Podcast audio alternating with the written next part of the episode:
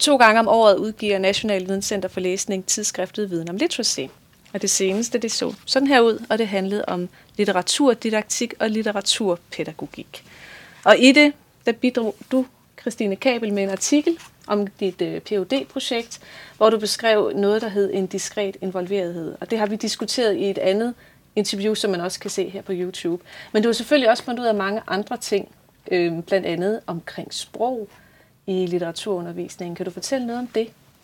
Ja, altså det jeg kan se øh, i mit studie, hvor jeg undersøger elevers øh, skriftlige analyser og fortolkninger i udskolingen, men også har elevinterviews og observationer af undervisningen, det er, at der er nogle måder at bruge sprog på i dansk fag i udskolingen, som er mindre synlige i undervisningen. Det, der typisk arbejdes med, det er litterære analysebegreber. Det er det, der tydeliggøres og ekspliciteres i undervisningen. Men der er andre måder at bruge sprog på, som er en del af det fagspecifikke og til synligheden er værdsat. Og det kan jeg se, fordi der er nogle forskelle elevteksterne imellem. Og der er cirka en tredjedel af eleverne i hver af de tre klasser, jeg følger, som øh, bruger sproglige ressourcer, som de andre ikke bruger. Mm-hmm. Og det er samtidig de elever, som øh, lærerne øh, generelt vurderer øh, blandt den bedste tredjedel i litteraturundervisningen. Og det peger på, at de måder at bruge sprog på, som de vælger, er en del af, af det værdsatte i ja. litteraturundervisningen. Og hvad og det er, så er fire ting, det er fire ting ja. som er værdsat, men usynligt eller mindre markant. Ja. Noget, der tilbydes eleverne i undervisningen. Og det er for det første måder at begrunde ned i den litterære tekst på, eller henvise til den litterære tekst på. Mm-hmm. Øh, på varierede måder. Det vil sige ikke kun ved at sige, det kan ses i teksten på side, men øh, jeg finder det, eller det kan også ses. Der er en række måder, man kan gøre det på. Så det er ikke noget, der undervises i eksplicit, men noget, de dygtige elever mm. øh, kan. Og så er der måder at begrunde øh, analysepunkter på. For eksempel, hvorfor, hvorfor vælger jeg at analysere synsvinklen? Det gør mm. jeg, mhm. fordi det er interessant. Det kunne være en måde.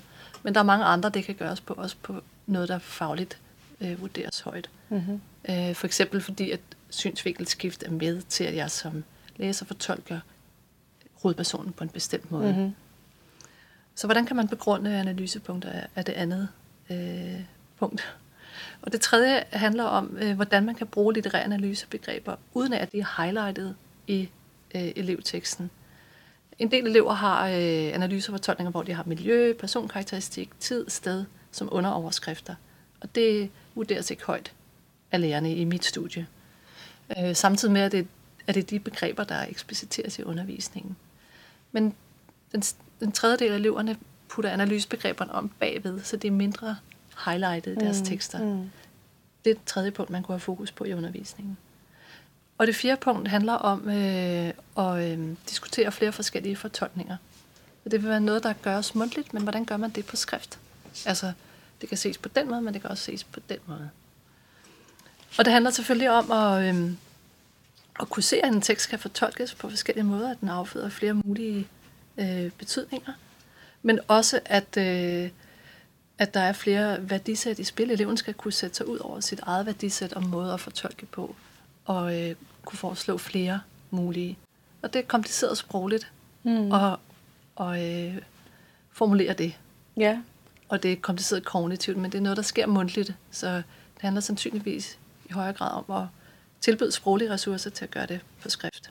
Men hvis man skal åbne for flere fortolkninger, kan man så ikke sådan helt logisk sige på den ene side et eller andet, og så på den ja. anden side et jo. eller andet? At, at vide, når man skal skrive en tekst, vil det ja. være værdsat, jo. at man skriver sådan? Ja, altså det er ikke hokus pokus. Det er sprogbrug, som mm. man også kender andre steder fra, som mm. eleverne anvender i andre sammenhænge. Mm.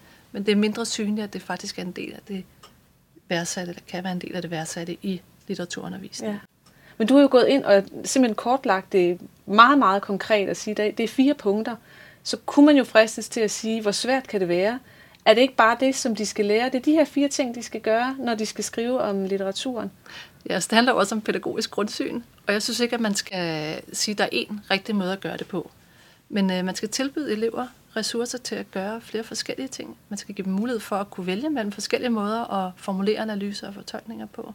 Man skal give dem mulighed for at reflektere over, hvad betyder det, hvis de gør det ene, og hvad betyder det, hvis de gør det andet. Så det handler om at støtte dem i et mulighedsrepertoire som den øh, engelske forsker Deborah Myhill mm-hmm. har kaldt det. Mm-hmm. Øh, så det handler ikke om, at, der, at det her, jeg nu peger på, de fire punkter, er det rigtige, men at det er en del af det fagspecifikke i litteraturundervisning, og derfor noget, alle elever kan gives adgang til ja. at få mulighed for at øh, reflektere over. Ja. Så det må vi jo håbe sker, ja. kan man sige. Ja. ja, tak for det. Og tak for, at I så med. I kan læse Christine Kabels artikel i Viden om Literacy, som ligger på Nationalt Videnscenter for Læsnings øh, hjemmeside, som hedder videnomlæsning.dk. I kan også se det her interview igen på centerets kanal på YouTube, som også hedder Viden om Læsning, øh, og hvor der ligger en masse forskellige oplæg og interview omkring læsning, skrivning og sprog. Tak for, at I så med.